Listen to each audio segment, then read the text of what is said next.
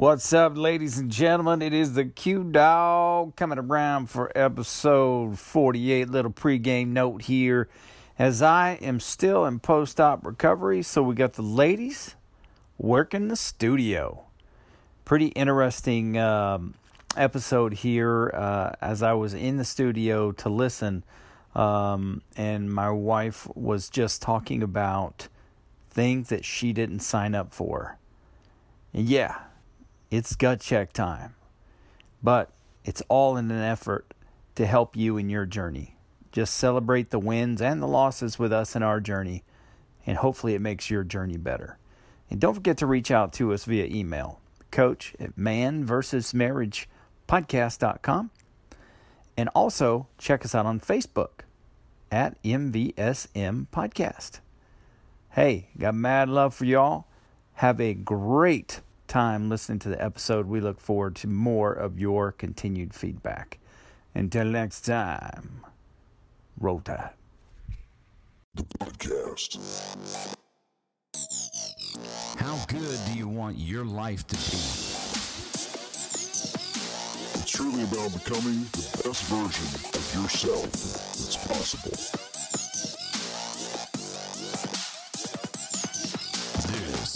Man versus Marriage. The podcast. Welcome back to Man versus Marriage. This is Coach Rita. I didn't introduce myself last time, and I have the honor to have Jeannie here. We're just going to continue our conversation in in dive right into the marriage aspect of how do you all do this? Eight kids, three kids with autism.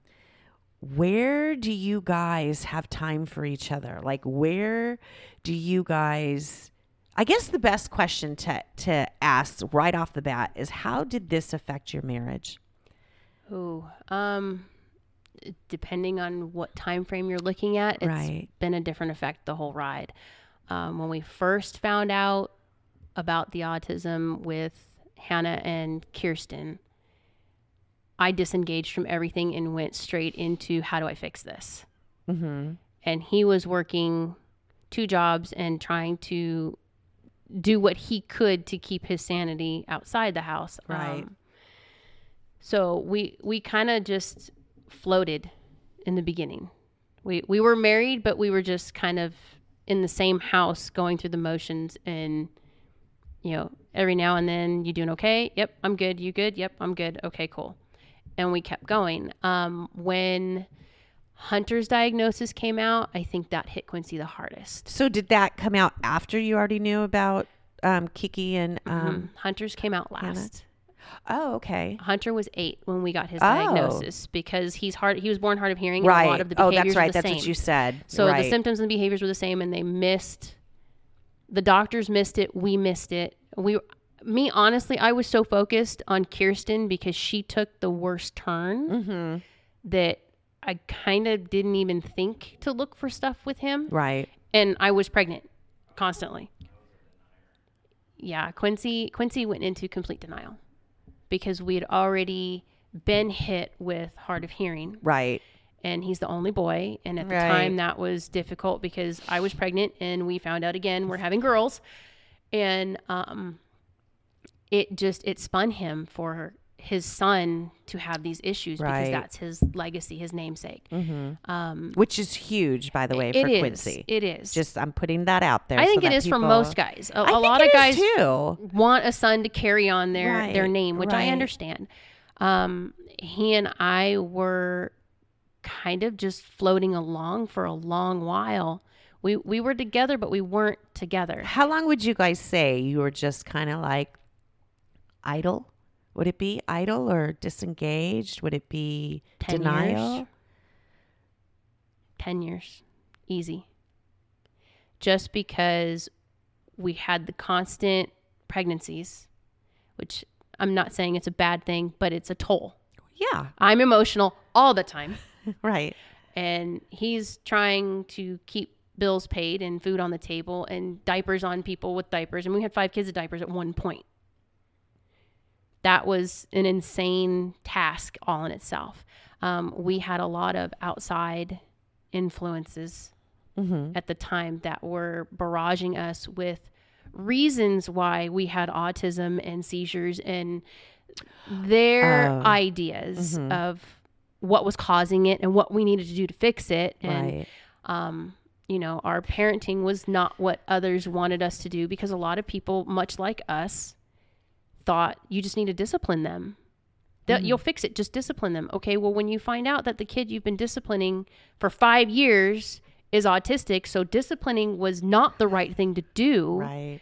it crushed both of us. Right. The realization of what I was taught doesn't work here. And I think so many times people, uh, you know, outside looking in, you know, they they come at it with It's just a tantrum. right. I mean, they they say things like Smack that. they just need to kid, they just give need to discipline out. that kid. It's all like a behavior kind of thing, and and everyone is so free to give their opinions and thoughts when really I think back then it was something that was I don't want to say very new, but it wasn't like it is today. No. I don't think, but you know, I don't know. I'm just I'm There- living it through your guys' eyes. There's still that hang up and that stigmatism of well everybody has autism now. right. And and people look at you thinking you're using that to your advantage. Mm-hmm. Okay, let me just put it on the table. There is no advantage to autism. I do not care if they are a savant. I do not care if they are the the lowest on the spectrum. There is no advantage to this. Okay, just reality check. And this isn't victim mentality, this is just reality check. We have been through everything from tantrums because they can't speak to tell you what's wrong. We've been through, I have literally gotten the crap beat out of me because my kid couldn't tell me her stomach hurt. Right. It's that simple. Um, we've had moments where, like right now, Hunter is at the age where he's 18. 18 means I'm a grown up and I need to get my license and drive a car and have a girlfriend and, you know, get a job. And he's coming to understand you can't do these things. Your level of autism does not allow that to happen. It's not safe. Mm-hmm. And he understands that. And it hurts because I can't change it right. he understands it, but he his mindset is, oh, well, okay, well, dad's just going to teach me to drive. D- Dad will teach me. It's fine. Doesn't work that way. Right. And so many people, I think, look at it as a perspective of you're you're using it to get what you want out of school, or you're using it to get what you want out of the state, or all these various things. Look, if I didn't have to have any of that stuff, I would trade it in a Put it into perspective. I love my kids. I, I wouldn't change them for the world except that one thing. Mm-hmm. Right. We have a saying in our house, autism is an a-hole. It's not my kid, it's the disease. right. It's it's the the thing that afflicts them. It's I not don't who they are. No, it doesn't define them. Right. But at the same time, my life is not going to be my own ever because I'm going to be taking care of these three people for the rest of my life. Mm-hmm. So how let's go back and and how many years were you guys married before Hunter? a year. Okay. So Ta-da! you're just like newly married and um you get pregnant and Hunter comes. And then how many years later before the Hunter was a year old and we found then- out I was six So weeks pregnant. basically you guys are like in marriage maybe 3 years? Maybe? When we found out about the autism, no, we were. No, just having the kids. Oh, I'm- having the kids? Oh, yeah. We were married a year, just past a year. Like two weeks after our anniversary, we found out we were pregnant with Hunter. And then on his one year birthday, he found out we were pregnant again. And then three, four weeks later, we found out we were having triplets. So, like, you're a newly married couple, really, Uh-huh. and you have four children. Mhm. like, how do you wrap your head around that? And and I know you said you guys were pretty much in denial for like right denial for like ten years and in all of it because you were just going through. We just wanted to get through the day. Honestly, the we, motions of we had so much going on at various times and different. Autism wasn't the only thing that was affecting Right, us. right. There there was so much going on with everything else. Now, that- I just want to put it not a disclaimer, but I just want to put this out there that you guys have always planned to have a big family. oh yeah from no, the get-go, We, right? knew I from, mean- from the beginning. we See, I knew that too, family. but I just wanted to put that out there just so that people are like, Okay. "Oh my gosh!" in honest truth, it's my oddity, but I can't do odd numbers. So when we got to Ashland and we had five, let's just try one more. Okay, well, one turned into two, and then it was like, okay, that's seven. Let's try one more time. That last one, the doctor told us if we do it again, we'd be choosing between me or the baby. Hmm. And that pretty much shut everything down. right. If we had our way, we would probably have a couple of more if we didn't have everything that's already currently on our Right. plate. I, I remember you guys saying that. I'm thinking to myself, okay, this is me because everybody lives their life differently, right? What the hell? it's just what I was just my own personal thought. You know, me coming from, you know, I only have two kids. What do I know? well, I have an older sibling, but we're almost six years apart, and I was lonely growing up. Mm-hmm. Well, heck, now you aren't lonely anymore. Dude, none of our kids will ever be lonely, but that's that's the beauty of it and everything that has happened and transpired over the years in the last 3 years, 2 years. All of a sudden, they're like the closest they've ever been. They Mm-hmm. even in their differences, they have each other's back. They Right. take care of each other. It's such a different dynamic now. It's Mm-hmm. like, okay, everything that I wanted in the beginning is just now Coming starting to, to- come together. right. But we had to go through hell to get here. Mm-hmm. But it it's So how would you say what what okay, so you went through the marriage um conference and and the reality of where you both were at like set in. So what was it in you that said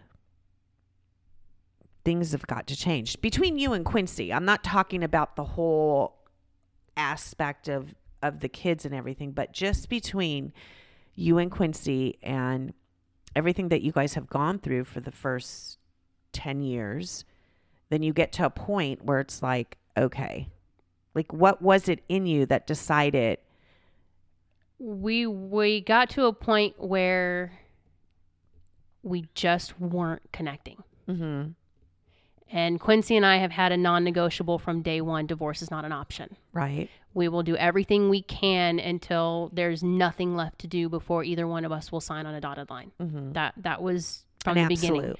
Um, and so that's kind of where the rubber met the road. When Hannah and Gracie both went in the hospital at the same time and everything in our life exploded, Mm-hmm.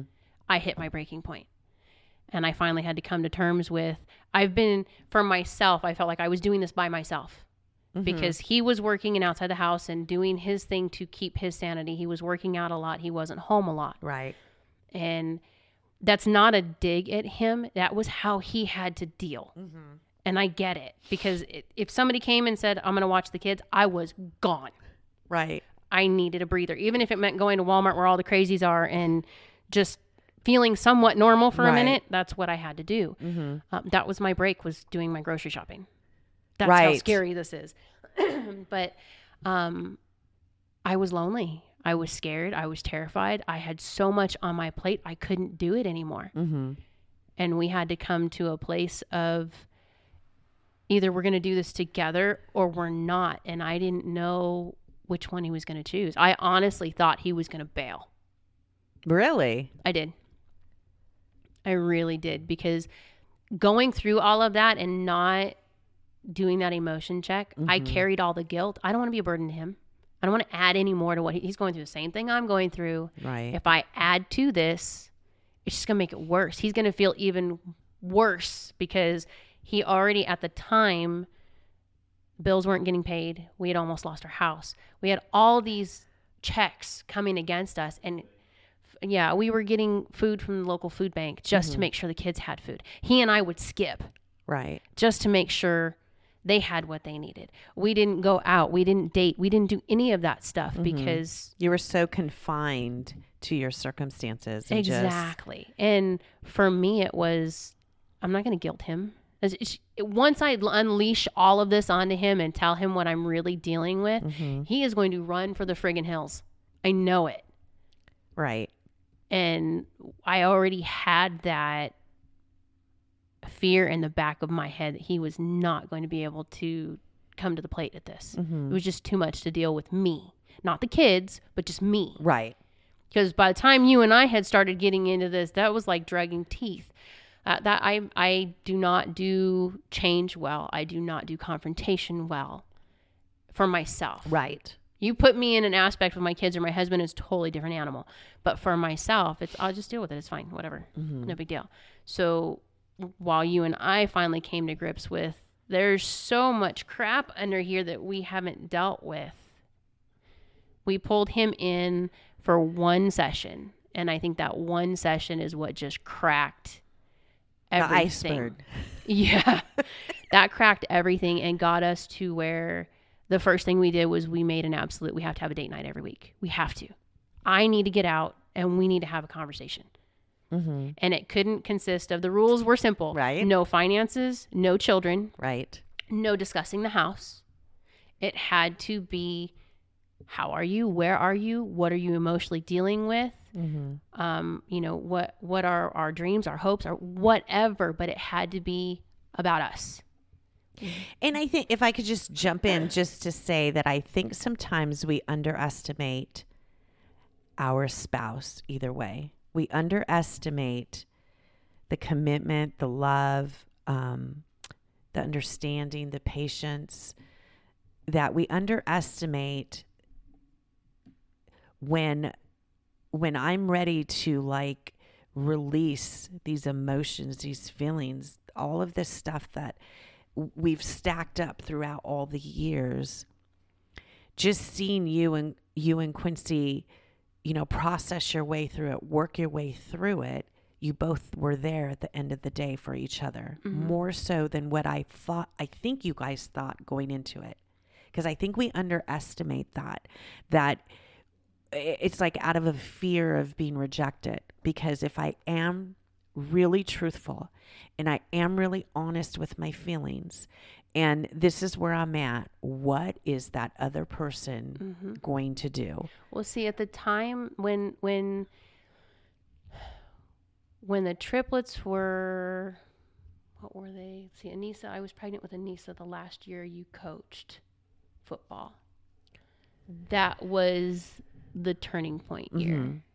We figured that out listening to that last episode. That was the turning point year. That's the year that we came into the classes. That's the year that everything shifted. She, my parents moved um, we had learned that three of our kids had been molested under our own roof. mm-hmm. My dad had just found out he had cancer. And we literally just moved into our house like that week. And here I was, nine months pregnant with baby number eight. And he was gone all the time for coaching and football and things like that. And I just broke. I can't do it anymore right you have to be here with me. I can't do this anymore. mm-hmm. And um, it it took me a long time to come to that because I felt guilty taking football away from him because that was his outlet, that was his release. right You know, nothing like standing on the sideline screaming at a bunch of guys watching him hit each other. It took all of his aggression out for him, and it was great for him, but it sucked for me. Right. I remember that. I I've I've I remember coming to terms with um understanding Quincy's view as far and Quincy you could definitely correct me if I'm wrong because you're sitting right next to me. Um in in his mind in in in the mode of being the man to protect to provide that was the mode that Quincy was in is to provide It was a job. so he was all in and he didn't even like connect the fact that him being gone all those hours meant anything because being gone all those hours was him providing. It was a paycheck. right. So so where where was your issue? Like what was you know what was the reasons behind it? But then if you don't feel it could be husband or wife if you do not feel as though you are the priority in this relationship of course you're going to feel like i explained it like being on the back burner like everything he's doing in his own mind is saying I'm providing for my family, but for you and how you saw it was you were just on the back burner, just I- holding out there because Quincy's just doing her thing or doing his thing. So until I think Quincy had an enlightenment of, oh wow, I never saw it from your view, your perspective. Like, let me just step outside of myself for a minute and let's see where my spouse is coming from. Most of us don't take that time to do it because because we are so focused on well this is what i'm doing my husband falls in the trap i don't know if it's like a man thing and i don't want to you know me i never want to like stereotype it but um you know my husband's the same way. You know i work i'm providing. It's like this is what they're thinking but it's like but hello?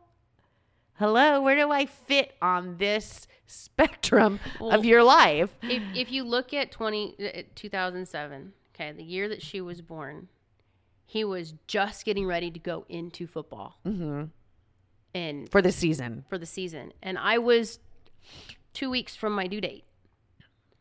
It's like, no, that was the same year we got the diagnosis mm-hmm. for both Hannah and Kirsten. We had had back to back. Hannah had just had her shunt revised twice, two weeks before football started. We had just gotten the whole, I mean, everything stacked within days of each other. And I'm nine months pregnant. So emotions are already here. And I lost it. I just broke. And it was like either you're with me or you're not. And I think that that conversation we we didn't have an argument we had a come to jesus moment where it mm-hmm. was I straight up asked him do you want out because now's your chance if Right. you want out let's just and that was a non-negotiable for us so for him i think that was the light bulb that went off it was like okay everything needs to stop there's definitely an issue here and then that's when we started looking for how do we fix this. Right. That's when the classes came into play. That's when the coaching came into play. For me it was it was just starting to realize there's an issue but we didn't know what it was. Mm-hmm. And everything around us just kept telling us oh it's just circumstances. It's the autism. It's this. It's and it wasn't. It was that we never came to grips with how are you feeling? This is not my fault this is not your fault we're not a burden to each other we agreed to do this together Right. we we have a joke between the two of us and we say it all the time i signed a contract mm-hmm. I tell him all the time, you know, when he he goes through the surgery and he's like, "Yeah, I'm really sorry. You have to." I signed a contract, dude. I I signed up for this. I knew this. right All this other crap we did not sign up for, but the marriage and taking care of each other and seeing each other through it, I signed that dotted line and I did it intentionally. So whenever things kind of go that direction, that's that's the throw out of, hey, dude, I signed a contract. We're all good. that's like your focus of this is the commitment that we made. It's not like all happy and skittles and rainbows and unicorns all over the place. Marriage isn't like that. Marriage is messy. Um, you know, from from you just coming into a marriage, say in your twenties, you develop and you grow and you mature and you change. And and I think sometimes we all get stuck in that well we're in our 20s and this is how we should always be. And we never allow ourselves to change to mature to grow to be different. Mm-hmm. And and so many times we just think you know it's the happily ever after. And it it is but it's just in how you see it and and your perspective on marriage. And if you go into it thinking that it's always going to be happily ever after holy crap you are setting yourself up for failure.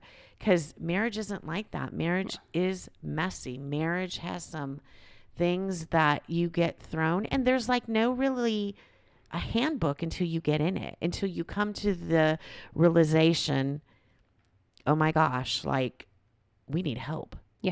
Like we need an intervention because this isn't going to work.